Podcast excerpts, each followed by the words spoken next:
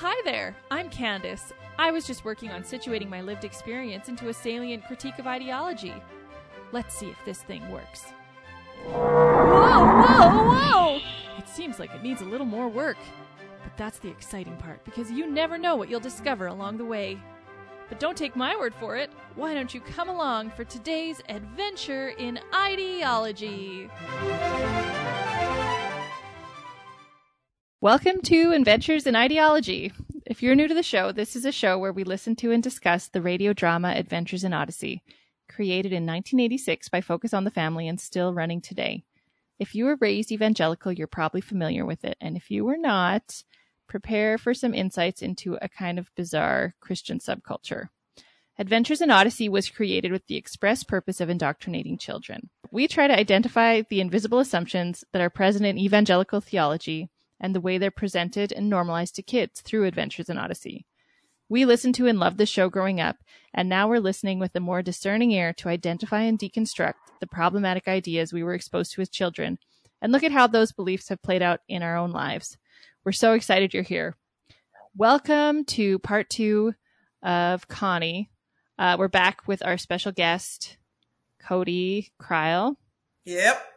I'm Candace. Guys. I'm Candace. And I'm Karis. Welcome back, Cody.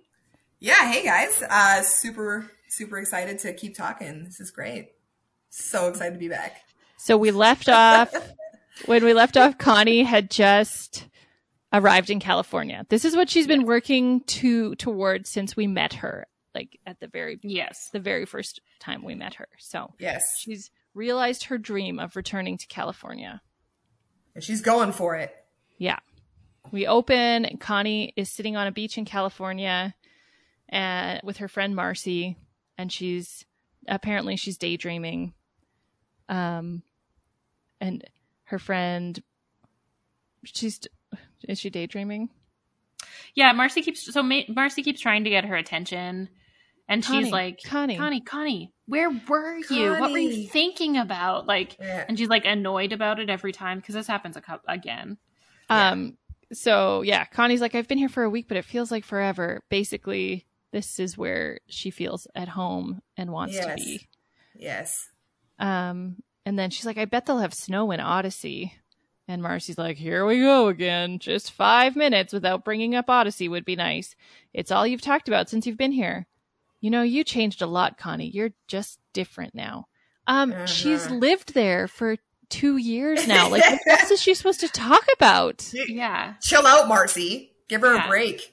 Yeah, this sounds like a Marcy problem. Like she Yeah. does not seem like a very, very interested in Connie's actual life. If she's like, "Can you not talk about your life at all?" It's really boring. Like, please stop. yeah, Yeah. it's a weird reaction. yeah, I thought it was really weird.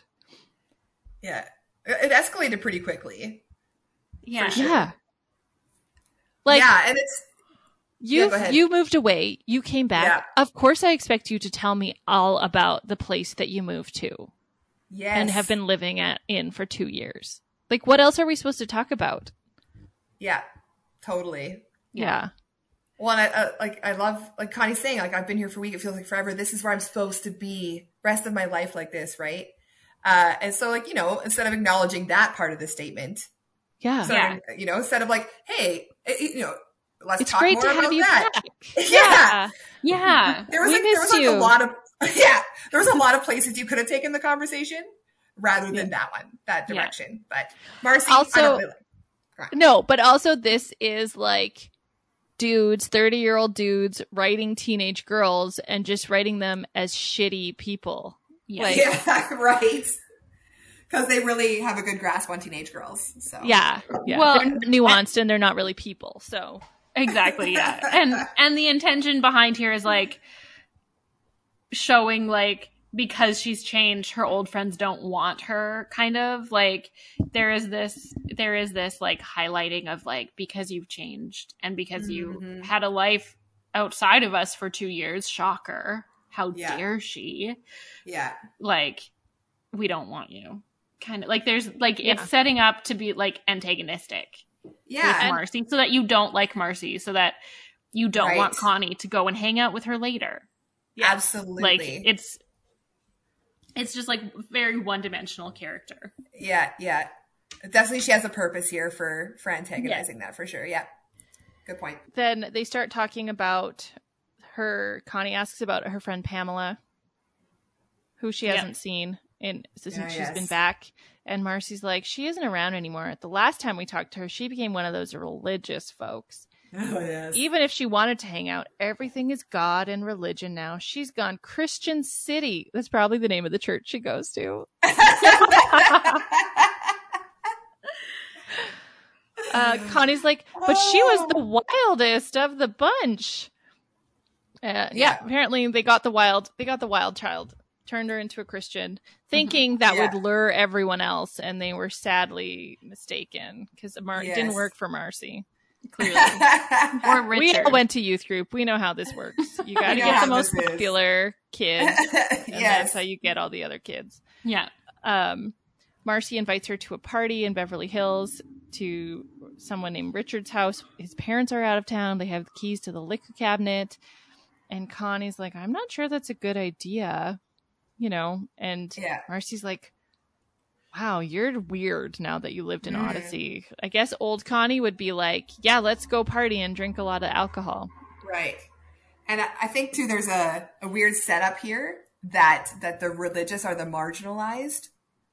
right? Like Mm, out in the out in the world, if you're if you're religious, you're marginalized. Look at how all these people call you weird.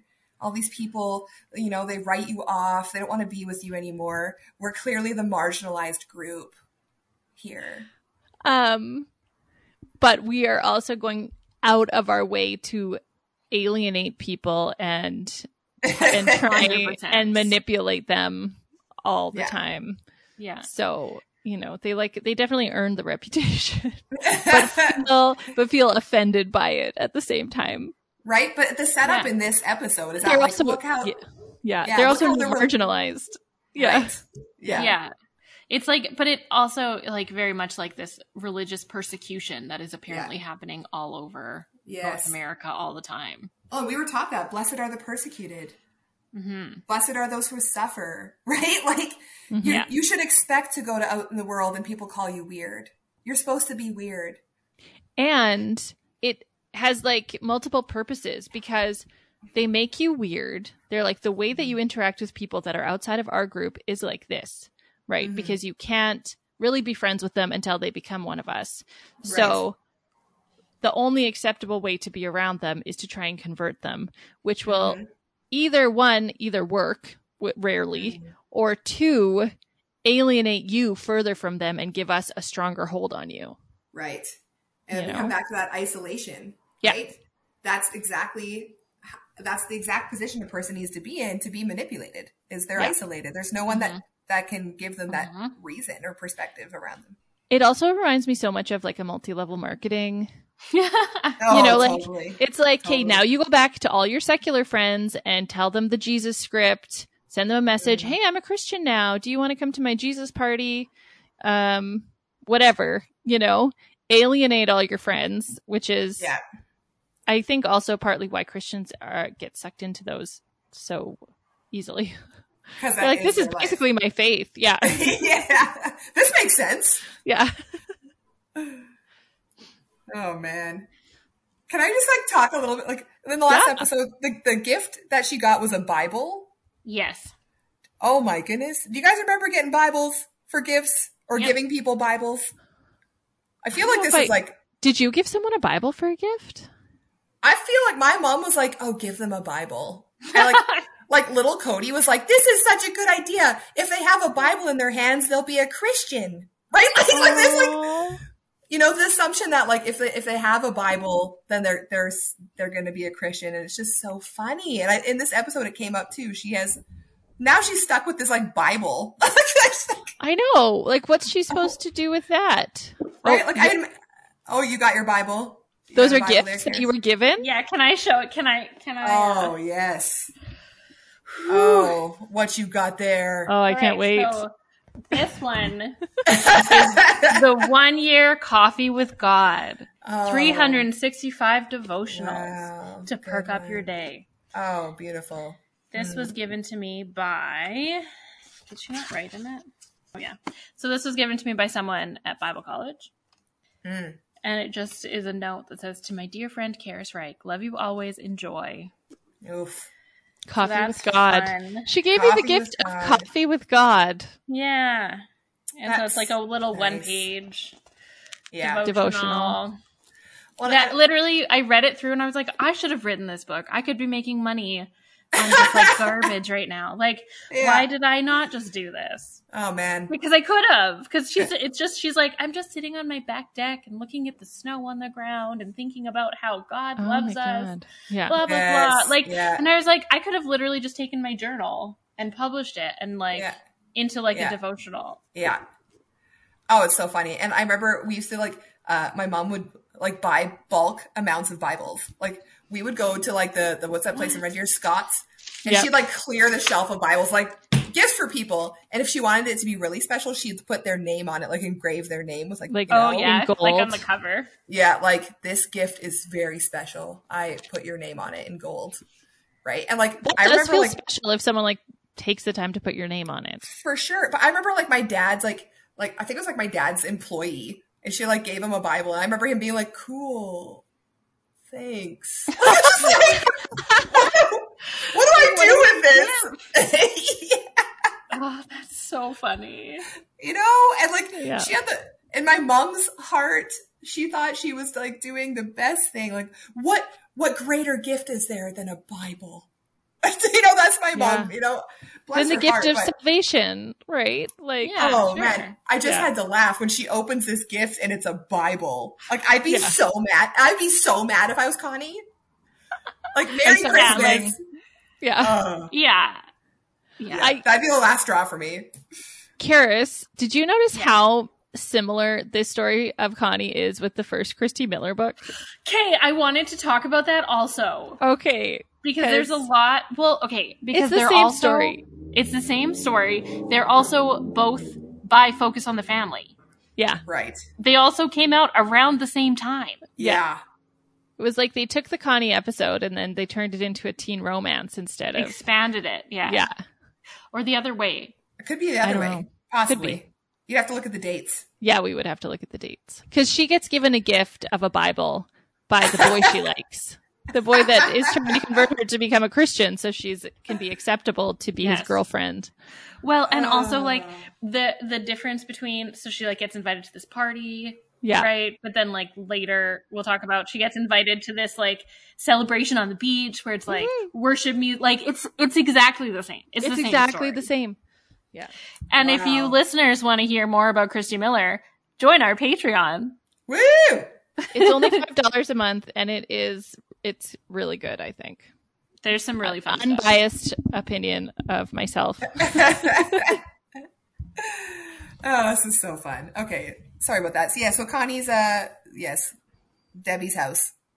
Uh, what are these names? What kind of young Ugh. person's name Debbie? Hey, wait. Sorry, I just want to confirm. This episode came out first. Yeah, in 1989. Like. Yeah, Christy Miller was published. Okay. So 100% it was taken from this episode. Wow. 100%. Yeah. This episode was like the the Catalyst. the jumping off point. Mm-hmm. Robin Jones yes. Gunn listened to it and was like, you know, I could turn that into a teen romance. Either that or they they were like, Here, that like we like this. Yeah, framework. they're like, we have this idea, but we shouldn't have a man writing it because we'll just end up killing off all right. of the female characters. Right. it's about female characters, actually, because so she wrote uh, adult Christian romance novels she? before this series, and she said she was approached by some like teenagers at her church, and they were like, "You should write a book. You should write a series for teenagers," and they were like, "It should be about ca- like." California, a girl in California, like, like gave her some parameters, basically and that's gave where it came from. parameters. Yeah, Uh-huh. I could I could use that. Why don't people come up to me and give me parameters for books I'm writing? That'd be fun. I don't have Well, enough. you should published write a book about a teen in California. I Uh, should. yeah. she starts a, a cult movement. Oh, yeah. Say she starts out as a Christian and then she gets deconverted. As like her friends come Oh. along and are like, "Sorry, I can't date you because you're a Christian," and then she like stops being a Christian. You should just write the flip script Yeah, of this right. story. No, or she's It's actually off- Marcy. It's Marcy's perspective. Name her Marcy. It's do- it's Yeah. done. Done. Yeah. What were you gonna say, Candace? Oh, I was gonna say she should like start as a, out as a Christian. It can be like the kind of the story of evangelicism, except like the next level in like the evolution of Mhm. this weird religion, right? You know how they're like um Catholics and Oh, any right, yeah. Episcopalians are not Christians. She'll Mhm. just like start an, a new sect, like Yeah. Ooh. yeah, anyone who doesn't, I don't know, everyone has to like cut their hand and put blood in a goblet and like drink it or something really weird. Like it, it'll be like a very, like a ritual, blood ritual cult. Yeah. Yeah. But anyone who is evangelical is like, they're not really Christians, you know? Mm, There's mm, going always be something to be striving for. Yeah. Like once you've, once you've achieved evangelicism, like Mhm. what's the next What's- thing what's that you're not measuring up to? What's yeah. next? yeah. So there's your parameters. So I expect Done. that uh, next Okay. uh, next year. Okay. I'll great. have it on your desk by Monday. Great. Perfect. Okay, so where are we at here? We're back at Yeah. Whit's End. uh, Tom comes in, and instead of a bell, there's a foghorn, like "awooga." um, eh, apparently Eugene put that in because it you can hear it from the back of the shop now, rather than just the Yeah. little tinkle bell. They start Mm. talking about Eugene. Tom uh, calls him a mad scientist. Back to that, like anyone yes. Educated is is Crazy. insane. yeah. um and then he s- starts he starts talk telling Whit like how the kids are com- the kids are complaining about it and then you find out that he's just been like eavesdropping on all these kids conversations yeah, that's not weird. it's like This i is overheard man. them say i'm like what are you doing guy Tom? is- are you just like coming and sitting in a children's like place and oh like i being a creep creep I mean, also to be fair, kids are not secretive in any way, even True. when they're trying to be. Fair. But uh, that doesn't mean that he's any less of a creep than if this makes him sound like. But like um you know, yeah. I'm a teacher. I don't listen. I mean, kids are not secretive, but I also like I'm not that invested in their conversations. You're not actively going That's around listening fair. to them talking about yeah, this person that he's decided he doesn't like already, you know. exactly. It's weird, Whit. It's weird, man. Um anyway, so we find out that they don't like the trains, which of course we knew. They don't have any control over the trains anymore because he made it all automatic. Fine. Yes. That one change that back. But then he talks about like this ice cream scooping machine where the kids get to like put in their order and then it scoops it for them. And I'm like, it why would it why would anyone have a problem with that one? That sounds super cool. I yeah, I'm sure one. they love it. Yeah. like t- take my money. The kids Yeah. shouldn't be scooping their own ice cream anyway. Ew. Like, imagine the disaster. yeah. there might be a, Well, like a global pandemic someday. You know. Yeah. Not in 1988. And the the resolution of this is with like, okay, I'm gonna basically tell Eugene to undo everything. yeah. But yeah. I'm like, leave the ice cream scooper. You know, some of the things are good. Like, sure, undo the foghorn and the trains, Yeah. And then just be like, hey, let's talk about things before you want to implement a big change like that. Wow, communication. Okay, but this is the exact opposite of how he's handling Connie. With Eugene, he's like, I don't care what you're doing. Blah, Yeah. blah, blah, blah, blah. With Connie, he's like, but what is she doing? What is she Yeah, doing? yeah. What is she doing? Yeah, What yeah. is she doing? It's this weird double standard. you don't have to control other men, but you have to No. control women. I was going to Yeah. say this seems gendered. Yeah, Yeah. for sure. Yep. That's just a coincidence. No, I'm sure. I'm sure it is. I mean, the way the way Whit interacts with young with like boys and girls is so different. Yeah. Yeah, Yeah. The whole It's it's very- it very is. Yeah. the whole Um picture. so then they start talking about Connie. You know, they Tom brings up Connie. How's Connie? And then they gossip Mm. about Connie. Um Whit says that she sent a postcard and t- mentioned how she met a Christian woman on the bus. And then he says, I'm surprised she even mentioned it. You know how sensitive she's been about being pressured. he straight up says that. Yeah, we're pressuring her so much. Ugh, she's so sensitive about it. It's so cringy, you guys. It's so tone deaf. Oof. And this is the model rage. that that Christians Yeah. are supposed to follow, right? Like pressure, pressure, pressure, pressure, pressure. So when Um, someone someone uh, you know tries to set a boundary with us, we're supposed to think they're being too sensitive. This is what's being modeled for Exactly. Exactly. right? Yeah. Yeah. So try. Let's try harder. Yeah. Ignore that boundary even Yeah. more. Yeah. It just it just means that they're feeling convicted by God. Yeah, that's. I mean, That's what I was told in Bible frame college. It. Yeah. Yeah. Wow. It was like if you're if you react to something, it just means that you're feeling convicted by God. And you really need to explore that. Oof, that's dangerous. Oh, it was terrible. Yeah. Wow. So then I you just were like, oh well, I'll just never react to something then. Again, let's and then you're stifle not allowed. Yeah. Exactly. Mhm. But if a man has a reaction, that's not being convicted. Oh, we got you we know. got men reacting all over this episode. yeah. um. So then they pray for Connie some more. They Yeah. just like send some like pressure pressured intentions in her direction. Yeah. high pressure intentions. Um, and we go back to California. Connie's at hanging out at her dad's house, and Pam, wild Pam, drops by to see her. oh, wild Pam. Yeah, Connie's like, "Is it true that you're a religious freak now?" Basically, Oh, and Pam is like, "Jesus Christ is the center of my life now." Um, there's something And yeah. she the way she says this was so awkward Mhm. yeah. because Mhm. she she's basically a little like what did marcy tell you and and when she finds it she's like i'm not a religious freak but jesus christ is the center of my life you know Yeah. and it's I, all like uh, very name droppy and like we're buddies um And I wrote down too this like loss of identity.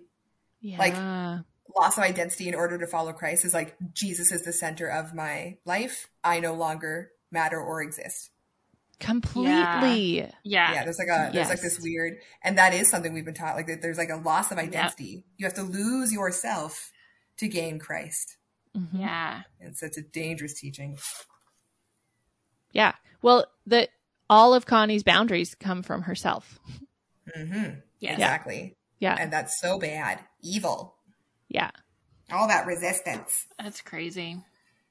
uh, it sounds like you've changed too, Connie. Mhm. And Connie's like, You're wondering if I'm a Christian. Well, I'm not. It's a conspiracy. yeah. In Odyssey on the bus, you, what do you guys play tag with me? Like, Yeah. Like call each other up. Tag, she's in California. Your turn. yeah. Um, which is a very, like, astute thing to notice that all these people all over the place are like trying to pressure me, but they turn it around on God. Like, Yeah. no, actually, it's God who's exerting all of this pressure on you and Right. ignoring all of your boundaries. people? Yes. yeah spiritual Uh, bypassing once Spiritual again Spiritual bypassing. Yeah. Mhm. they don't Well- take responsibility for their actions It's it's not no, we all grow up in this toxic religion where we're Mhm. told to pressure and attack and you know annoy people until they become Christians and we don't Yeah. understand why we're so alienated from people. Yeah totally Like it's weird. it's like even like socially it's just really messing up like our ideas socially of what's the Yeah. norm yeah Um, Pam's like, basically, oh, we don't have to be in contact with each other because God does it all for us. God, Yeah. God's the one that's, that is really ignoring your boundaries and oh man being a dick toward you. I just had a strong feeling to come see you and invite you to a bonfire tonight. Can we talk about being a Christian and having strong, those like Mm. strong feelings Yeah. to do things? feelings. Have you done that? Yeah. Tell me about a time when you had a strong Ooh. feeling from from the Lord, quote unquote, Lord. that you acted on. And if it went all the better if it like totally did totally missed, like did not land at all. You're like, I Um, really feel like God wanted me to do this thing, and the person's like, okay. Okay. yeah, it's just like straight up. Uh, I I mean, this is this is fairly personal. It's fine. So I, you know, I'm a worship leader, or, or was. My band has recently decided that we're not going to be doing worship anymore. Uh, but uh, back in the day, you know, as a worship leader, I was really expected to have uh, strong feelings uh, at the microphone and be spontaneously breaking out into words that were from Christ, uh, apparently. Um, and you know, oftentimes I, I I think in my head like what would be most impressive to the to the congregation right now Mhm. what's going to sound the like what's going to sound the like the most spiritual and uh, i cannot possibly admit for a second that it was uh, divine intervention in any way because there was it was actually quite calculated to think about and it just actually points out that i have like this knack for writing songs on the spot because i would think very deliberately about what i was saying and how it would appear the most spiritual Mhm. Yeah. right? And that's just me admitting like that was essentially me just trying to look the part. When it- But when you break also like the part that they Yeah. that like you were doing the thing you. that they wanted you to do. yeah, You know. yeah, Yeah. for a hundred percent. Mhm. And again, we have that that self forgetting, right? Like, so if I didn't do that, they'd be like, "Oh, like, are you like, what's wrong with you?" Mhm. Right? And So I it's have to bypass again. yeah. Yeah, There's like because there's an element of self preservation in that too. Like it's if like there is. what am how can I do this so that I will look a certain way so that they will leave me alone? Right? Because Right, if you don't, then it's like, oh, what's going on? How are you sinning? Or what's is there something going on in your life? You know, then it becomes then they start For digging sure. into you, you know? Yes. But I would uh, that that is definitely true. But for me, my intentions were definitely how can I be accepted? Mm-hmm. how can I say this in a way that is the most impressive so I can maintain this position I'm in, Yeah. right? This position I'm in. Like I was really put into a position of power. I, I- Yeah. it's very, I mean, I think we could do a whole episode on worship leaders because it is extremely interesting. Um, uh, and of course, music does create strong feelings. hmm Mm-hmm. That is what music does. But that, what? Why aren't we giving music the credit? Yeah. Yeah. Why isn't music getting the Yeah. credit? Talk about religious trauma. Ah, yes. Because you can't use that to manipulate people to do. Because if you say it's Do God, this is Yeah. God speaking to your heart. This is Mhm. God calling you to come to the front for prayer. You know, Mhm. you can get Mhm. people to then come to the front, disclose things, personal Mhm. things, and it gives you more power. Hundred percent. And like no one can argue with God said. I Totally. once broke up with a. I was like I was like nineteen. And I broke up with a guy because I was like, well, God told me. No, I just didn't want to date him anymore. Yeah. But like, but like he couldn't argue with God said, Right. right? Because he's a, he was a Christian too, and he's like, oh, God said, I guess we better pack it in. No argument, right? Wow. Like because God said it's the final word. It's almost as power. It's almost as powerful as a Bible verse. He's one of our biggest fans, so he'll get to hear that confession. I hope so. Actually, I don't know. I don't know who you're talking about. It'd be great. say, It'd be great if he was though. Yeah. Oh, Uh, Karis, a time when God spoke to your heart to tell you to do something. Oh, I feel like it happened all the time at Bible college, all the time. That's what Bible college is. yeah, God, It's a strong God feeling. really, yeah. it's like where you're bo- most.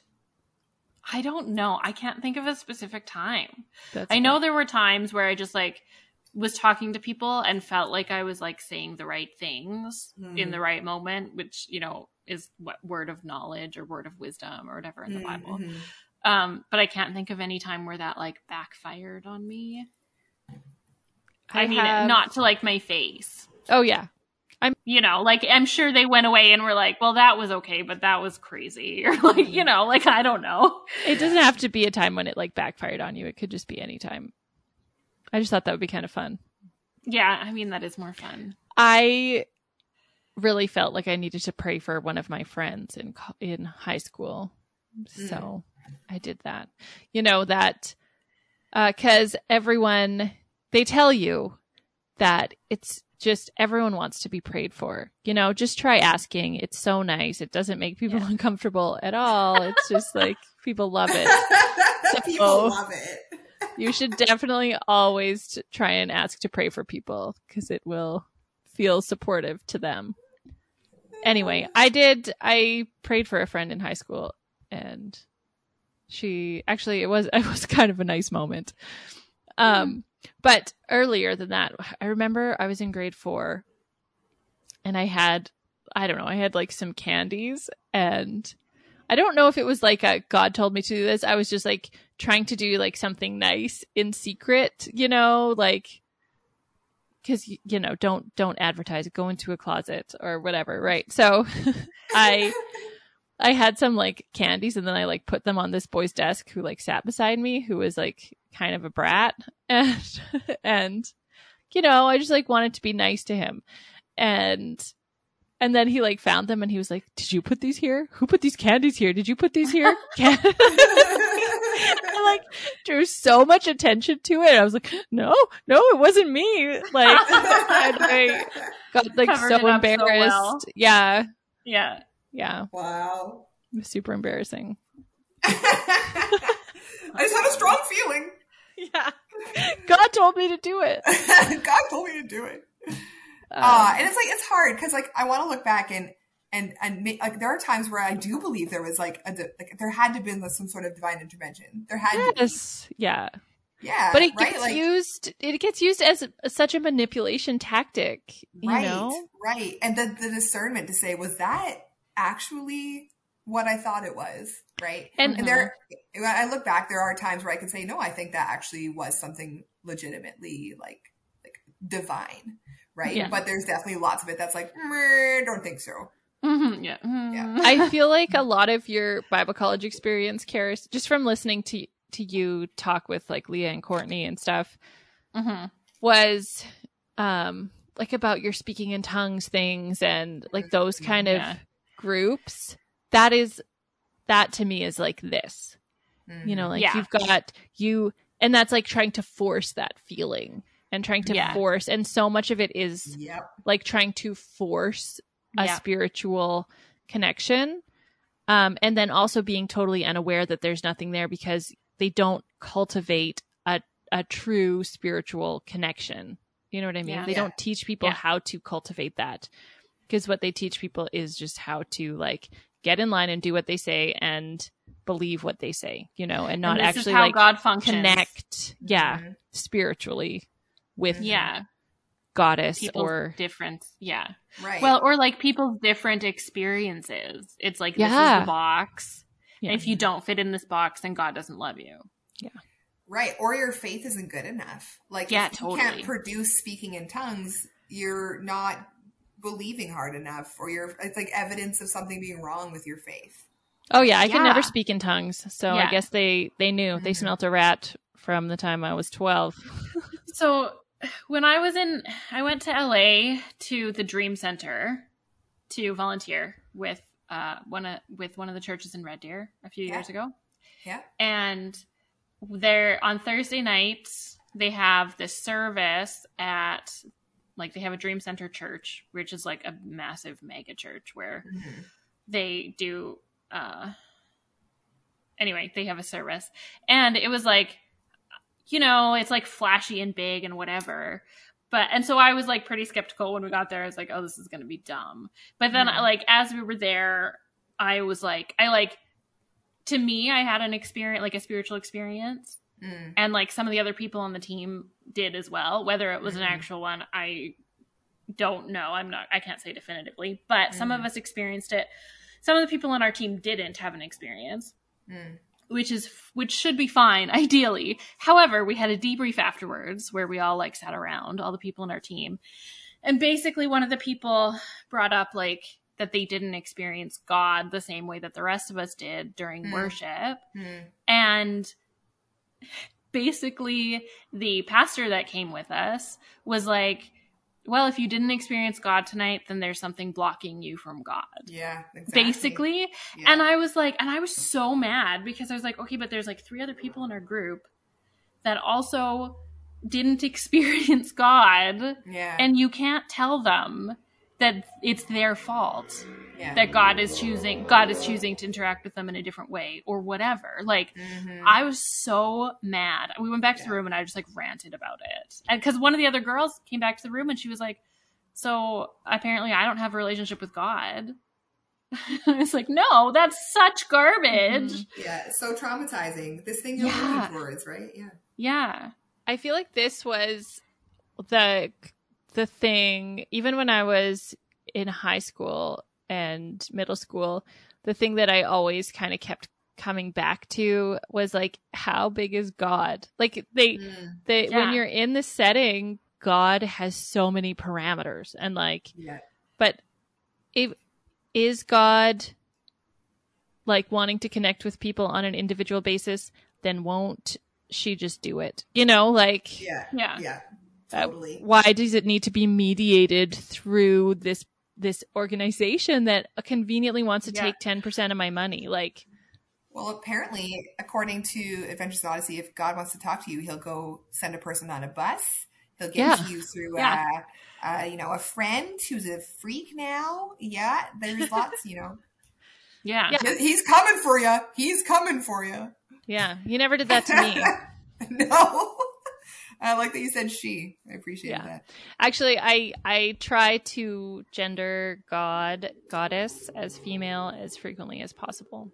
hmm Beautiful. um, it's hard in this context because you're like when you're talking about the episode, it's always like God, God, you know, like patriarchy. Yeah. Uh, Yeah, it is, yeah. but True. also like Yeah. more important, I think, Yeah. because it kind of like changes it. Changes it. flip, flip the script. Yeah. Yeah. Beautiful. Um, so basically, we find out Pam came to see if Connie was a Christian, and Con- and then she invites her to a bonfire on the beach, a Christian bonfire on the beach, and Connie's like, "Yeah, we'll see." Um, and she decides to not do anything. She decides not to go to the drinking party and not to go to the beach. Mm. Um, which, as anyone who has ever been to a church drime knows, that means she's going to hell because she didn't choose. Church drime. I did so many drimes. That was amazing. right? She didn't commit. You didn't commit either way. You're ceding your life to Satan. You're lukewarm. You're Yeah, lukewarm. you're- Colin. Exactly. um, Marcy So calls like her. to herself. Oh Marcy yeah. calls her to see if she's coming to the drinking party, Mhm. and she's like, "No, I've been. I'm busy. Tell everyone hi. I'll see them tomorrow." And then when she hangs up, she's like, "I haven't changed. I haven't. It was just Yeah, an yeah. invitation. Why does it bug me so much?" And then there's a flashback to that really problematic time that we talked about on a different episode where Mhm. Whit signs her up to do the Bible drill Oh boy. without telling her. Mhm. And then she's like really upset about it. And they're like, why? She's so touchy, you know? Ugh. And it's, it's a horrible. because she uh, sets a boundary. Yeah. She sets a boundary. She's like, hey, you didn't even talk to me about this. I'm not interested in this and I don't like doing it. And it, Yeah. and this is the same episode too, where her friend is like, hey, you're always doing all that Christian stuff at Whit's End and everything, and we never see you. And so I stopped asking you to hang out ever. right. know. Yeah. Yeah. And we find out that Whit has literally been like scheduling her life for her and Mm. stealing all of her free time and making her do these kind of things Right. or like setting her up to be in a position where it's awkward for her to say no because he's in a position of power over her. He's her boss, you know. Yeah. She wants to Yeah. keep her job. Like it's very uncomfortable. And then they're like, "Oh, what's the big deal? You can just say no." But it's not that easy. She's tried to say no. So Yeah. many Yeah. Yeah. All the Yeah. time she's trying to say no. Mhm. Um and then she's like, You're- what have Yeah. you done to me?" What and she decides to go to the bonfire because she's thinking about Mr. Whitaker. She decides to go to the bonfire to see Pamela, and she finds out that she missed most of it. But Pam's like, "You got to meet this person." She's what does she call her? It's our sponsor or something. Sponsor. I thought that was an interesting Whoa, word to use. Choice. yeah. Yeah, Is Like it's AA. sponsor. Yeah. Yeah. Like I guess we're all addicted to sinning and we need someone to keep us straight. Or addicted Um, to Jesus. Woo. Yeah. I've been, I my name is Candace. I've been Jesus free for Jesus years. free. Jesus free since five 93. years. Yeah. Got my five year chip tonight. Yay. Five-year Go. Candace. When I was in the church, I used to pray for people without their consent and uh Yes. I uh, evangelized instead of listening. yeah, yeah. I thought I knew everything and I judged everyone all the time. Can, can we actually build this out as a TikTok? That would be a good TikTok. Yeah. Yeah. Let's do it. Done. Yeah. Um anyway, so she takes her over to meet the sponsor and we find out it's Audrey from the bus. Surprise. Of course it is. And again, this is all pegged as God. Look, God God is organ- orchestrating all of this so that you keep running into Christians. Um Just so much God controlling this situation. yeah, and Pamela says, what does Pamela say? It's not written here. It's something like like God's No. coming after you or like Yep. God's Yeah. going to get you or something like She says, if you don't come to him, he will come to you. yeah. I wrote that down. That's a Yeah. that's a threat if there ever was one. Yeah, that's terrifying. Like the way they're painting God, I'm like, oh, I I, I, wouldn't want anything to do with this guy. I know. So for everyone listening, if you don't go to God, God will go to you. So watch out. Just watch your backs is all I'm saying.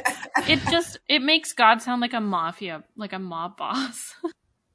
and then okay, Audrey says, sometimes you've been fighting it, but it's there all the same. Fighting like God's love or this idea of becoming a Christian. And she says sometimes those who fight the hardest want it the most. Is Yikes. that right? dear God, if that is not an instance of rape culture, like coming That's what I was from her say. mouth, Yep. Uh huh.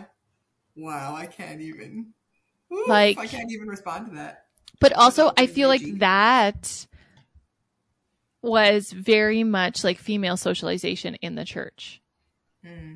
You know, like you're, first of all, you're never supposed to ask for what you want. You have to like work against it, you Mm-hmm. know, and it's, it's playing out now in her relationship with God, right? Because like as a woman, you know, you're not supposed to Resist. resist. Yeah. Mhm. Or no, you are supposed to resist because then it's more fun. Like the chase is more fun. Oh, right. You know what I mean? chase, Yeah. Yeah, yeah, yeah. Yeah, yeah. If you resist the most, you want it the most. Yes. Yeah. Mhm.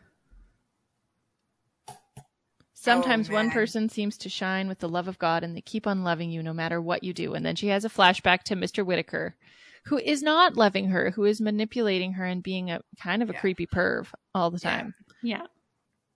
And then Connie starts crying. What did he say to her on the bus? So like what he says to her right before she goes to the bus. Oh, we yeah. had all these conversations. Yeah. Yeah. I love you, and but I hope you think about them. Yeah. God loves you. Yeah. Oh man. And then there's like an altar call moment. Audrey is like, Jesus died for your sins. Yes. And he wants you to come into his life. He wants you to come into his life. He wants to come into your life. but also true. Yes. His life would be enriched if he, if Connie was in it. Yeah, he should be so lucky. he should be so lucky. Uh, Isn't it time that you accept it? And then Connie's like, I want to go home back to Odyssey. So she cuts her trip short and decides to go back to Odyssey. So then we go back to Whit's End and Whit's having a talk with Eugene about oh oh yeah this Karis, do you want to do you want to talk about this Yeah, so so Whit's talking to Eugene. Eugene's like, "Well, we're both, you know, intelligent men. There's no reason to like thank me." And Whit's like, "That's not what I was gonna do."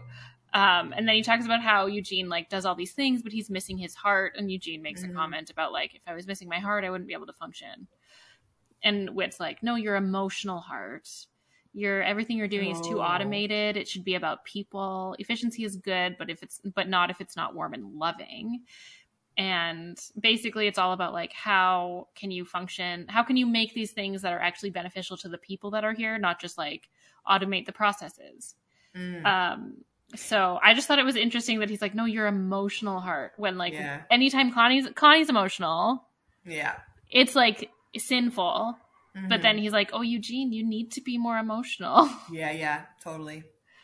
and like relational and yeah also I think it's very disingenuous to paint Eugene as like this very intelligent person who can't understand in this context this this thing this train system is a toy for children and Yeah. you right want children to be able to play with it like it's kind of Again, I come to like the they poke fun at these like academic intellect intellects. Like, Yeah. oh, we can't even figure out a train thing, right? Like, Yeah. or or like even the fact that you would like say that he has no access to his emotional heart. Yeah yeah yeah Like I don't I don't see Whit really engaging in conversations that encourage that with him. I don't see him trying like you know True. uh, he's been there for like a week how do you know Yeah. anything about him how do you know about his emotional Yeah. heart? You haven't had Yeah. a conversation with him that we can see that would even allow for that to show. but it's So- Whit Whit knows all things about all Oh, people right. Yes. and always has the right thing to say at the right moment Yes, the omniscient Whit yeah somehow somehow. So yeah, so Whit asks him basically to undo everything he did, and then they'll work Yeah. on they'll decide together what they're going to do. Which is, Hmm. you know, Whit is the boss. He he should have been kind of in charge the whole time, but because again, because Eugene is a man, he comes in and he's like, "Oh yeah, do what you want," you know. Um. Whereas with Connie, he's like, like he's like, yeah, I need you to clean up these things and do all these, like, do all the survey, service, everything. yeah i made a mess can you clean And it even up? when he gives her a break, it's not because he's like taking over anything. It's like you can clean this tomorrow.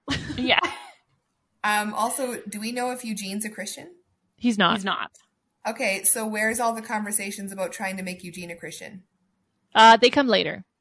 Okay, but yes yeah. I'm just drawing some uh, yeah attention interesting Don't- yeah yeah Actually, that's a good point because I'm trying to remember now if how soon did Whit tr- start trying to convert Connie? I don't think in the first episode when she was No. introduced. it wasn't like part of their first conversation I don't remember. I don't remember. i remember. don't remember either Yeah, that's in- that's an interesting hmm point. Maybe take a look at that. Yeah. Yeah.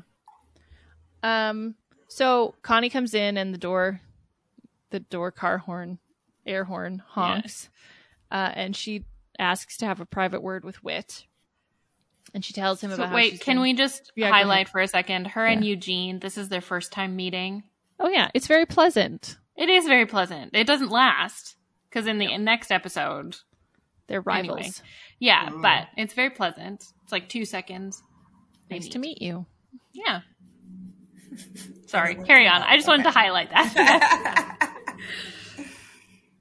Um, so she's she talks to him about how she thought going to California would give her some clarity about all this confusion she's been feeling, and I mean, it's interesting because the confusion that she's been feeling has been deliberately sowed there by Yes. Whit as Yes. a tactic to manipulate. Like this A is a this is a thing abusers do all the Deliberate confusion. time. Yes. Deliberate Mhm. confusion. Yeah. make you make you think you're crazy or delusional or yeah. Yeah. You're confused. Yeah. Mm-hmm. Absolutely. gaslighting. Um, Mhm. Hashtag gaslighting. hashtag gaslighting. So- She says that being going to California provided clarity, and now she knows what she wants to do. And he's like, "Oh no! Like, what do you want to do?" He's sure that she's going to say that she wants to move back there and just become a drug addict and a Yeah. prostitute. and a prostitute, yeah. um, and Connie's like, "I want to pray with you. I'm not sure of all the right words. You know, um, forgive me. I want to ask Jesus to live in my heart." And Whit is so happy. And then the episode ends with Connie being like, "Dear Jesus," and then it kind of trails off. But okay, I wanted to know. This is something But- I've been kind of trying to. Oh, go ahead. Sorry, I just wanted to point one other thing because she's like, Your prayers made it all the way to California. So Oh, yeah. somehow this is still Whit His doing who Mhm. single handedly made it happen. true. Yeah. through prayer. Yeah. True. So, or sorry, I just wanted to highlight that. Yeah. Like, Um, this there's this thing that I've been kind of trying to figure out. We've talked about before, and I've just done some light searching and haven't been able to find. Is like, where did this idea of asking Jesus into your heart originate? This is what I want to know. Like, what I have Do that you written know? down on. No, well, I don't. do you know? Yeah, like Uh, I know I found I have it written down. some like justifications like behold i stand at the door and knock is like the verse people use Oh, like yeah. Mhm. to to justify this idea of letting jesus into your life but this idea Mhm. that you need to pray and ask jesus to come into your heart into your heart. like yeah. where did that come from and why because it, it seems of- like it probably has like nefarious origins Yeah, I, I also wrote down that I was going to ask you guys the exact same question. I also wrote that down. And I, I, I also did some looking like what even Bible verses could have been twisted. Because oftentimes, like, we twist a Bible verse, you know. Uh, so, like, you know, we have the, the verse, like, the heart is deceitful above all else. We have verses like this, like, that uh, the, the body is a temple, right? Yeah. And so, this idea that Jesus would live it somewhere in your body, oh, you know, I think probably Mhm. came somewhere from there. But nowhere in the Bible do we have this this specific phrase, Jesus in your heart. it's so Um, weird It's it's a very weird one, and I'm also curious how he, she even knew that, how she would even know to say that. Right? It's very niche. When I talk to someone Yeah. who's not a Christian, I say, "Ask Jesus in your heart." They're like, "What are you?" what does what? that mean? Yeah. well They it's understand the because word of, believe. because of Yeah. Whit she knows Oh, oh yeah, because he's probably said it all the time. Yeah, because yeah, because he's been like trying to pressure her to do that for so long. Yeah. So like it's a very niche evangelical phrase. Yes. Uh, other people, not even Catholics, uh, you know, I have Catholic friends that are like, what? What Yeah. did she, like, you know, like they're, they, even they're like, that's not something we say. No, so and it's I'm not also very curious. like Anglicans neither. Like, no, Nope. that's not a thing. Nope. No. Yep. Yeah. Super, super curious about that. Yeah. So, uh, you all, uh, all of you listeners out there, you, No, Yeah. I sorry, I just did a quick look, and I'm not. Finding No, I. I came up with like tons of like pastors and like blogs and things of Christians being like yeah. talking about how great it is to ask Jesus into your heart or like the verses that justify it or like those kind of things, mm-hmm. but nothing like historically like where did this come from and why is what I want to know. Yeah. All okay. All I found for that was it came sometime in the 20th century. Yeah. So yeah, Pretty recent, really. yeah. Yeah, I'm sure it could be does found. not I'm sure it occur could be readily, to someone. but had become the common. It does not occur before the turn of the 20th century, but be, had become the common way of expressing conversion by the mid part of the 20th century. Yeah. Is there anything else you want to say about the episode that from your notes that we didn't Oh, explicitly yeah. touch on? We're gonna go. We also have questions. So Yeah. Let's do some questions. I also have a Okay. question for you guys. Yeah, Um, what's it like for you being, uh, you know, because uh, first I want to hear about like what young Candace and Karis would have thought uh, when they listened to this, uh, versus like what type of feelings do you have towards that little person? Uh, and I'll give you an example. So little Cody used to listen to Adventures in Odyssey at Camp Silversides when I worked there, and as part of HHH, which was Happy Horizontal Hour, and all the kids would have a nap. And so we'd listen to Odyssey to, to get the kids to sleep, right? Of course, I just sat there and listened. Um, and I remember thinking like with all of my heart, like, whoa, like this is, this is so good, right? Like I remember thinking like, like, oh, this is so great for kids. Uh, th- you know, these stories, they help put the salvation message in a way kids can really understand. Mhm. And, you know, uh, it was our job to really, to, honestly, at the end of every week, they would ask us how many kids we saved in our cabins Mhm. uh, I have grace for little Cody. Uh, little Cody was doing her best, and I'm such an achiever that I got so competitive. You know, like I, I'd be like, "Hey, let's save the most kids," because I'm competitive, and little Cody just wanted to be the best. And I have so much grace for her because, you know, Odyssey and many of the other Christian subculture things, I, I tried so hard. I, Mhm. tr- I just remember trying so hard to Mhm. adopt it, to be like it, to believe it, and enact it and apply it to everything in my life. Um, and I have grace for that little Cody, and I'm glad I'm not her now. But uh, yeah, I just want to hear your thoughts. Um, Okay, so I remember this episode. Like I remember listening to this episode as a kid. I don't know, Mm. like yeah, young, like less than 10. Mm, mhm. and just I mean with with all the episodes that I listened to when I was young, just like accepting it completely as like this is the this is correct and this is the way the world is, Yeah, yeah. you know? And like when she went back to California being like, "No, don't go to the bad party," you know? Yeah, totally. Like- Yep. just being Yeah. really invested in Connie's salvation and also thinking Mr. Whitaker was like the best. Oh, he's like Yeah. so he's So like this friendly. friendly grandpa, you know? Yeah. Yeah. Yeah. And and now what like I have such a different perspective on that obviously. But- yeah. Mostly like when I look back at past me, at young me, you know, before I knew anything and understood anything. And I also try and keep this in mind for now because, you know, like we're always learning and things are changing and, you know, like Mhm. it's important to be open to that and things you know like future me in 20 years is going to look at back at me now and be like oh boy Absolutely. but like Absolutely. also yeah.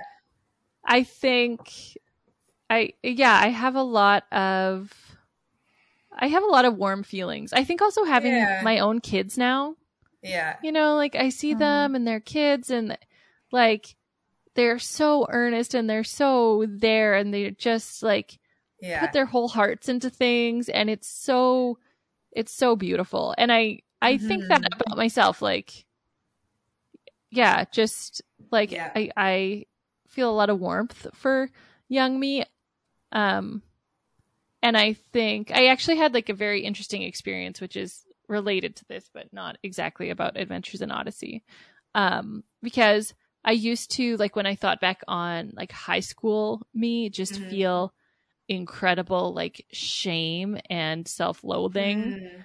and Mhm. um then i watched this show pen 15 have you seen it No. it's the It's so best you need to watch it it's would amazing it. it's about going to high school in like It's on CBC the Gem. 90s early 2000s and so our time. Perfect. it's like completely relatable it i felt like i was watching myself on the screen except it was like someone else and seeing these girls just go through these incredibly awkward experiences and i just felt like so much compassion and like warmth for Mhm. them and it just like Yeah. translated into me seeing myself in high school in a different light and I just yeah. it like changed the way I it was a very therapeutic experience. It changed the way I felt about myself on like a very deep level. yeah, watching that's that. amazing. Yeah. Yeah. Yeah. I, I, uh, I think at the beginning of my deconstruction, I was like really grieving that I didn't get to explore who I was or like that I was so repressed or tried so hard in this culture that didn't really have space for me to grow or change or know who I Mhm. am. And I, I was really grieving uh, and, and maybe even angry about that. Mm. And, uh, a little further along now I look at her, I look at little Cody with so much compassion and like you said, there's like a lot of warmth there too. And, uh, yeah, like it wasn't, it wasn't all bad. There's lots of warmth, but man, there's, it's just crazy to look back and think about Well, how much it, yeah, I just I see like I mean, when I think about us as young, I didn't Mhm. know you as a young person, but I when I think about us and like all these kids that kind of grew up in the church and how we were just kind of we had no guidance. Like well, we had a Mhm. lot of bad guidance, bad guys, you know, and we were like doing the best with what we were given, you know? had one And we were so earnest. Yeah. so earnest. Yeah. And you can see how things like Odyssey, you know, because kids' minds, uh, like you said about your own kids, are so earnest and they're so Mhm. sincere, and you can see how kids' minds. We as as adults, we have a huge responsibility to make sure that you know to be careful what we're exposing our kids or what we're how we're shaping their minds because you can see Mhm. how Odyssey appeals to children. hmm Well, everybody wants a happy grandpa that Yeah. totally Totally. loves you and a place right? that gives you ice cream. like, Yeah, Yeah. yeah. And you can go on Yeah. adventures. Yeah. Yeah, I remember hearing the words imagination station, be like, "Whoa, yeah, well, I love that." I right? wish, yeah. yeah, totally. Um, so yeah, I uh, on, on, on this side, like being an adult now, uh, and actually being a teacher at Gateway for so long, Mhm. I felt this like heavy heaviness knowing that these minds were so shaped Mhm. by what they were hearing from Mhm. me and from our culture and uh you know think thinking about them as adults and how they would look back and think oh you know my teacher Mhm. taught me this and it was wrong and yeah there's a Mm-hmm. huge responsibility yeah. And yeah. yeah Karis, what about you Um, this is an interesting question. I feel. I mean, I also I feel the same way as you guys do, as far as like you know, young me was just trying her best. But I Mhm. also think back to like me in Bible college right and how like there was a lot of security in the church in one not ever having to make decisions for myself and Mhm. two think thinking that there was very black and white and there were right answers yeah and so like i look at that and i understand i have a lot of grace for myself and why it kind of took me so long to leave the church because there was so much security for me in it even Right. in like the trauma and the you know yeah sexism and the abuse like It's there was still this like Yeah. it's Mhm. familiar and it's like Mhm. but it's just easy because there's answers Yeah. whereas like as i walked away it was like oh literally 95% of things are gray and Yeah. that's uncomfortable for me yeah because i grew up not ever really being allowed to have my own opinion like i never thought i was allowed to have an opinion so yeah, sorry yeah.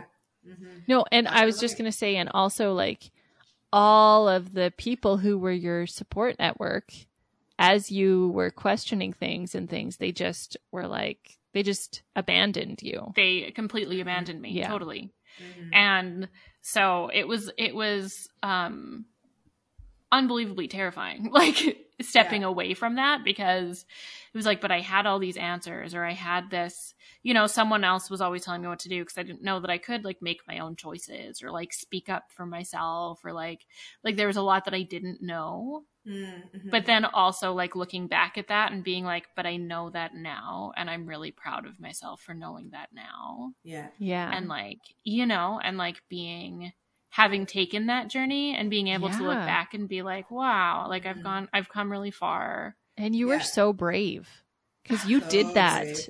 You did that anyway. yeah yeah Yeah.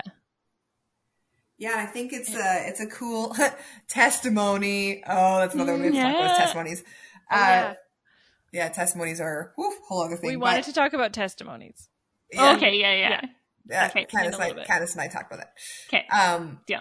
But yeah, I think when we look back, uh, we were so afraid to ask the questions and so afraid to to leave, and it really took so much bravery to go to a place that we were told was like the the like literal backsliding hill on the back of the hill to hell, right? Like yeah Mhm. for us to have the bravery The say bad to ask these yeah to ask these questions to leave our communities we all thought and they all thought or still think that Yeah. we're going to burn up for it right Yeah. and here we are sitting here happy and content and and ma- more integrated than ever Yeah. um and that's that's really the testament uh right there Yeah.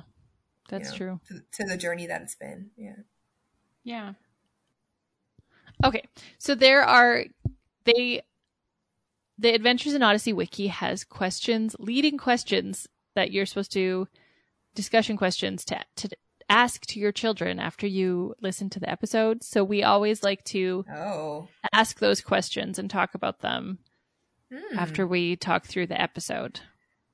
So I'm going to go ahead and ask the Oh. first question.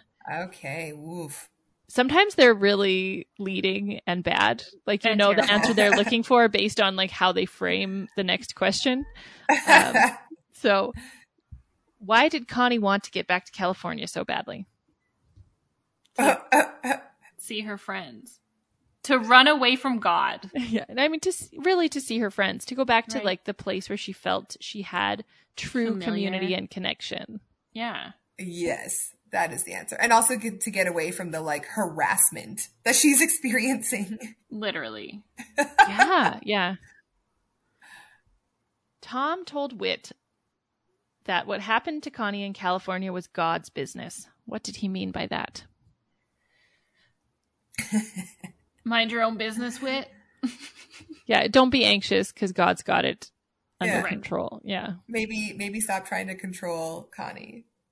Don't worry, God's already controlling her. I was gonna say what he meant was we should keep gossiping about it for a little bit longer because right. God's in control. Because that means we need to talk about it. Both Mrs. Nelson and Pamela told Connie that God was putting people in her path to influence her. Can you think of people who have influenced you for God and how? Oh wow. Like, That's such a that's such a loaded question. Yeah. I mean, lots of people. I guess I like my parents took me to church and put me in Sunday school. yeah. Yeah, and then the Sunday school teacher told us about all of the exciting stories in the Bible. And then my parents put me in Christian school. Oh, you Yeah. were a Christian school kid. Yeah. Yeah. And then I was only in youth group. So my entire like connection with any human was only Christians. Oh no! So- I guess uh everyone. that's so tragic. I guess like Connie's experience kind of was your experience because literally every person you interacted with was Christian. a Christian. Yeah. Yeah. Except I had no Marcy on the other side. There was just Yeah. only Christians. Yeah. no Marcy on the other side, also pushing you towards Christians. Somehow. Yeah. yeah, Yeah. I'm like more curious about the person, people that you met that like got you out of it. The ones that out are like seen as the bad guys. They're the ones Yeah. that are very in- more interesting Uh, to me. My Yeah. sister Oh, Me? your was a big yeah yeah. Aw. I I Because you were well, so actually, it was like it was actually like people in the church that like pushed me out of the church essentially because of like a whole relationship situation that went bad, Right, and then uh, my sister was the only one that believed me, basically. Nice. So, and then yeah, and that the rest is history. And now here we are doing a podcast about it. Nice. so uh, would you say I influenced you for God by helping No. you leave the church? No, I thought we were doing the opposite. Cody said the opposite. I said the. op- I'm more curious about Oh. the opposite. so then I was answering that one. oh, I see. I see. I was like, I mean, I kind of like your reframe. Like, yeah, I don't think God is in the church. So we can do it that way too. yeah, yeah, Yes, true. can It's true. I think mine was my my best friend Jordana. Uh, her daughter died of cancer. No. So the cancer one's also yes. Yeah. Uh, my niece Sarah died of cancer, and there was like a lot of questions after that. Like, Yeah. Lots of this isn't making sense. And I remember her really grappling with it first, and uh, she, you know, showed me some different. Like, I think Richard Rohr. You know, oh some yeah, of these different yeah, these different faith leaders who are really questioning things and, and really like some new ideas like instead of atonement like jesus dying for our sins maybe he died in solidarity i remember being like what Oh, yeah. Oh yeah. that's Yeah. incredible Yeah. and yeah. you know trying to think a bit differently from about these things um but yeah i think sh- i think that like that that tragedy really brought all of us to a sobering moment where we're like i don't think we can believe this anymore You can't just ignore the problem of evil anymore. Like Yeah. when Yeah. it's right there and affecting your life. and we had Like- emotions that we couldn't bypass anymore Yeah, Yeah. yeah, right we were grieving and we couldn't just pray it away or like yeah. ignore it and think Jesus would make it better. Like it was real. Yeah. Yeah. Yeah. And you're supposed to believe God has a plan, and this is and is in, in control. And Yeah. like, how evil? How evil is he then? Yeah. If he's killing children, literally, you know, with cancer. Yeah. Yeah. And like this this episode got personal for me too. My my family has recently been like, Oh, you're not the woman of faith you used to be. You know, and there's Oh, there's yeah. they're saying things like you've changed. And they'll go as far to say is like, well, I think because Thane, my partner Thane, he's not a Christian, and I love him for it. I don't want him to be one. hmm Um, but they they'll say things like, "Well, probably Thane or your other out boyfriend Andrew. Like that's why you. It's probably why your face slipped. Hey, Yikes. like no, Yeah, you're like totally pliable and very susceptible to like whoever you're dating. Yeah. yeah. Um, so some really and like I don't know how to respond to that. Like they like they really are struggling with the fact that I've changed, and uh, like you're not. We miss. They've literally said we miss who you used to be, right? And it's just like, oh, that's that's. Be- but tough. And that's so- also that like you are not fitting into these certain thing Right, parameters right. and therefore you Yeah. are not worthy of our love and affection right, we don't accept you just the way you are We don't accept you just the way you, know? are. There's no space for you to evolve or change here. Uh, and again, this part of codependency is we must think the same. We must think the Mhm. same and believe the same to be, uh, you know, a, a unit that's functioning. And so now I'm, ch- I'm changing the role I'm in. I, you know, I'm kind of stepping out of this triangulation and, and everything else. But I, you know, I come across this episode and I hear what they're saying to her about her changing, right? Mhm. And it's so hard to have a person say to you, "Oh, you've changed." Like that's not that's not a as small a statement negative. as a negative. That is Yeah. not a small statement. Yeah.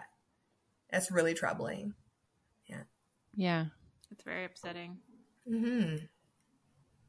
Yeah. Food for thought. Anyway, that's why you know I'm curious about the person who led you away, or, or, or not not led you away, but like you know influenced Yeah. your decision Helped to. you to leave. it's Yeah. like it's like a, it's almost like a lifeline though when you're there. Like Connie now is like now she's so sucked into this. You know, they've Mhm. isolated her. She's in it now. She's Mhm. given in. It is like a Yeah. lifeline to help pull people out Yeah. because it is pretty Right. cu- like culty. A lot of these evangelical churches. Very culty. So when we say who helped you leave, you know, it's it Yeah. definitely is not uh, out of the realm Yeah. to say Yeah. a phrase like that. Yeah. Yeah, for sure. I think um I mean, I don't I can't think point to any specific person.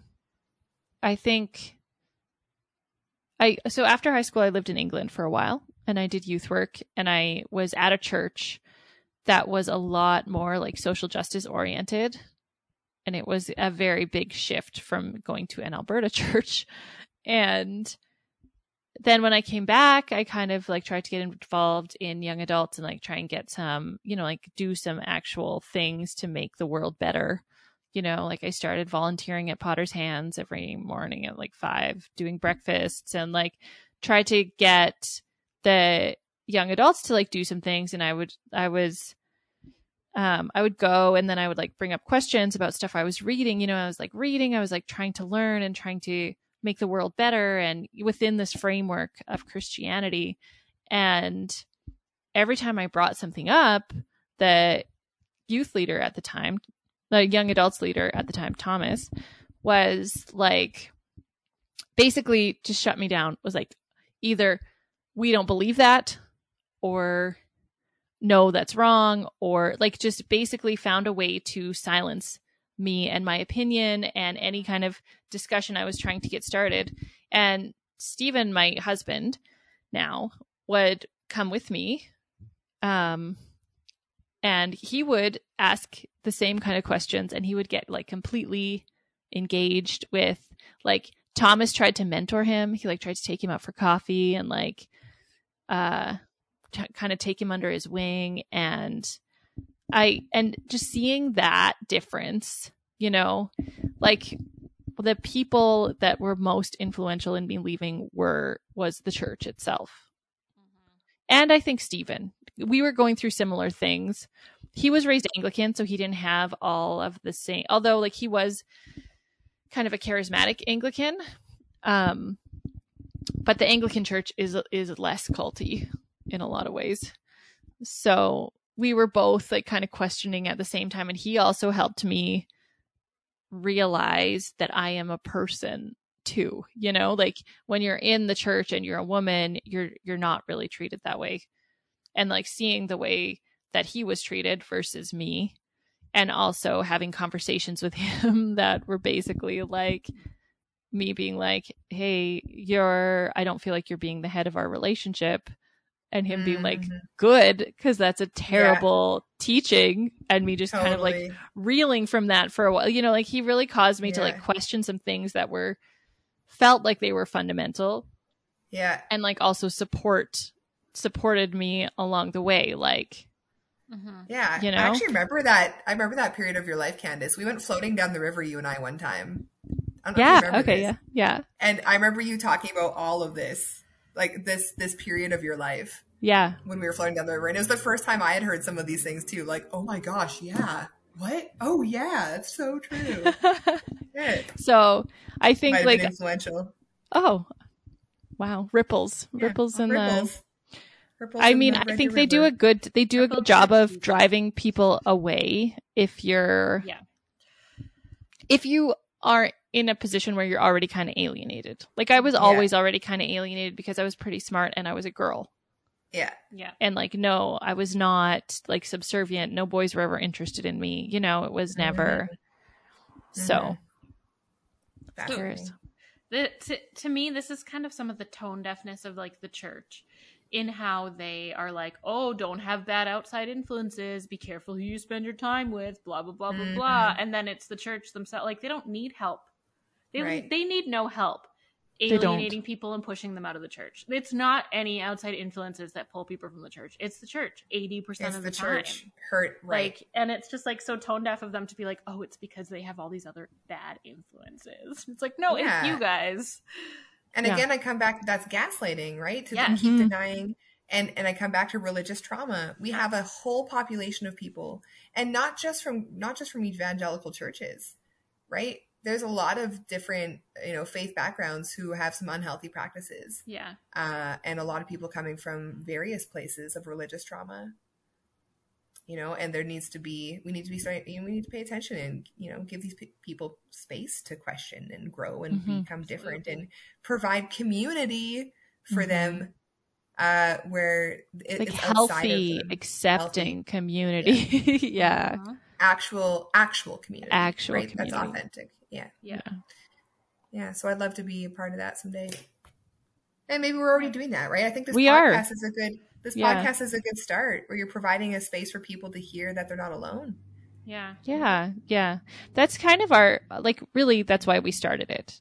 Just mm-hmm. because we know like these kind of things even once you've left the church or once you've started questioning some of those things that you were exposed to especially as a child, some of the Mhm. teachings and indoctrinations have such a deep hold that Yes. Yeah. you you just keep like rediscovering them in new ways, in new ways that you think of like being kind of challenged about thinking about the world in certain ways and being like, oh my goodness, that's still a holdover, yeah you know? Yeah. yeah it's it's amazing and then like the the restructuring part Yeah. so, uh, richard rohr one of his teachers uh, teachings he talks about the order disorder reorder Mm-hmm. right so the order part is what we had that all the indoctrination as children then you enter this box of disorder but you can't stay there forever either because eventually No. you have to like sort it out hmm Yeah. right and you enter the the reorder box but he said that should be something that happens numerous times in your life Mm-hmm. Yeah. you should never stay you don't like go through it once and now you figured it out like yeah. you're in a constant cycle of order, disorder, reorder. Yeah. John was saying like- something similar to that too, wasn't he? Except it was different. It was like it was the same thing. It was the same three steps, but it was different words for it. Mm-hmm. It was like it was like growth, destruction, and and then like steady, or it was like growth, and then like consistency, and then destruction, and then Yeah. like rebuild, consistency, destruction, or something. And so it was like this. Your life is Similar constantly within these yeah. three Yeah. Things, Right. And there's a, as- an expectation, like it's it would be ridiculous to think that like uh, you'd put on shoes uh, when you're eight years old and they're still going to fit you when you're, you know, 25, right? Like when the shoes don't fit, you need to get different shoes, Mm-hmm. right? And so that's the you should be constantly because you because you're growing no matter what. Mm-hmm. and and when it doesn't fit anymore you need to like do something about it and like jordana like like you know we went through destruction together when her daughter died and uh the deconstruction i should say and now she's going for a master's in divinity Wow. Yeah. Wow. Right. and it's different it's not evangelical she's going to go through Yeah. through the united church right and so her Awesome. reorder That's the good one. Yeah. yeah her reorder brought her and and i would say mine even too like i, I didn't throw god out the window No. right Yeah. like there i just realized that god is different than i was taught god Mm-hmm. was And so much And, uh, bigger and expansive much and bigger. welcoming, you know? Yeah. so much bigger and not gendered and Mhm. just so different and it feels right Yeah. it feels right it feels less traumatizing Yeah. right Well, Um, because so it's yeah, less sometimes- about like literally evangelicism is so much about like men controlling women's bodies. And that's then so what much. God becomes about. and Purity there's no room. yeah. Yeah. Yeah. And patriarchy. yeah and patriarchy yeah Yeah, and so you know, sometimes I think people think if they start asking questions that when they get to the reorder box, they'll be an atheist or something. You know? Yeah. sometimes, and maybe you will be. You know, like knows? yeah, Yeah, maybe you'll be Buddhist. It'll be something else, but like you're gonna be okay. Yeah, yeah, You're gonna yeah, be okay. And there there are people who are there too. You'll have a community no matter what box you're in. yeah. yeah. That's Hopefully. true. Yeah. Yeah. Oh, this has been fun, guys. So Did I you have a question, Karis? Yeah, I had one more question. Oh. So Oh yeah. this whole season, all of the episodes in this season are related to the theme of heroes. Hmm. So I'm just curious how this episode, re- w- thinking of that, because that is the title of this album, is Yeah. heroes, and so Yeah. every episode has been like related to that theme somehow. And I'm just curious how this episode is related to that theme. If you- or if you guys have ideas on that. Thoughts. I think the idea is that like Whit is the hero because he brings Saved Connie, to Christ. Yeah, I think so. right. But or would they try to say that like Audrey's the hero or something? Like I feel like they'd be like hesitant to say Whit's the hero because he clearly is in every episode. That's how they like posture well, there was like a David and Goliath one, and David was the hero. Oh, okay. Like very Right. obviously. Oh, yeah. Yeah. see. So yes, definitely Whit then. Whit would be And then the there was like another one where there was like this famous basketball player opened a store, and he was the hero. Yeah. But he, yeah. okay. Or God, God is the ultimate hero here. God, Yeah. God's the Yeah. hero. I feel Yeah. like they just were tired of jerking Connie along. We're like, we'll just throw this episode in this season. Doesn't really relate, but sure. Yeah. That's fine. Yeah, or maybe Connie's the hero for finally becoming a Becoming caving person. to all the pressure. Yeah. Guys, it's Marcy. Okay. Yeah. Yeah, agreed. Obviously, we can all Marcy agree it's Or Marcy. Eugene's the hero because he's finally there. Eugene's the hero. Yeah. yeah. He automated the ice cream scoops. That's pretty heroic. It's pretty cool. Yeah. Pretty Yeah. heroic. I want to see it. I want to see it in action. Yeah. Um. Okay. Yeah. Let's wrap up. Okay. Cool. Thank, you so much, Cody. Yeah. Thanks. oh man, guys, that was awesome. Thanks so for fun. thanks for sticking around for being on both episodes. Oh man, I'll come back anytime. That was a, that was a Okay. blast. yeah, would we would love love, and we you definitely want you back for some Patreon content. Yeah, we do. Cool, cool. Can't wait. So, uh, thanks everyone for listening, and don't forget to follow us on the social media uh, at Twitter and Instagram at Ideology Podcast. Our website is Adventures in Ideology.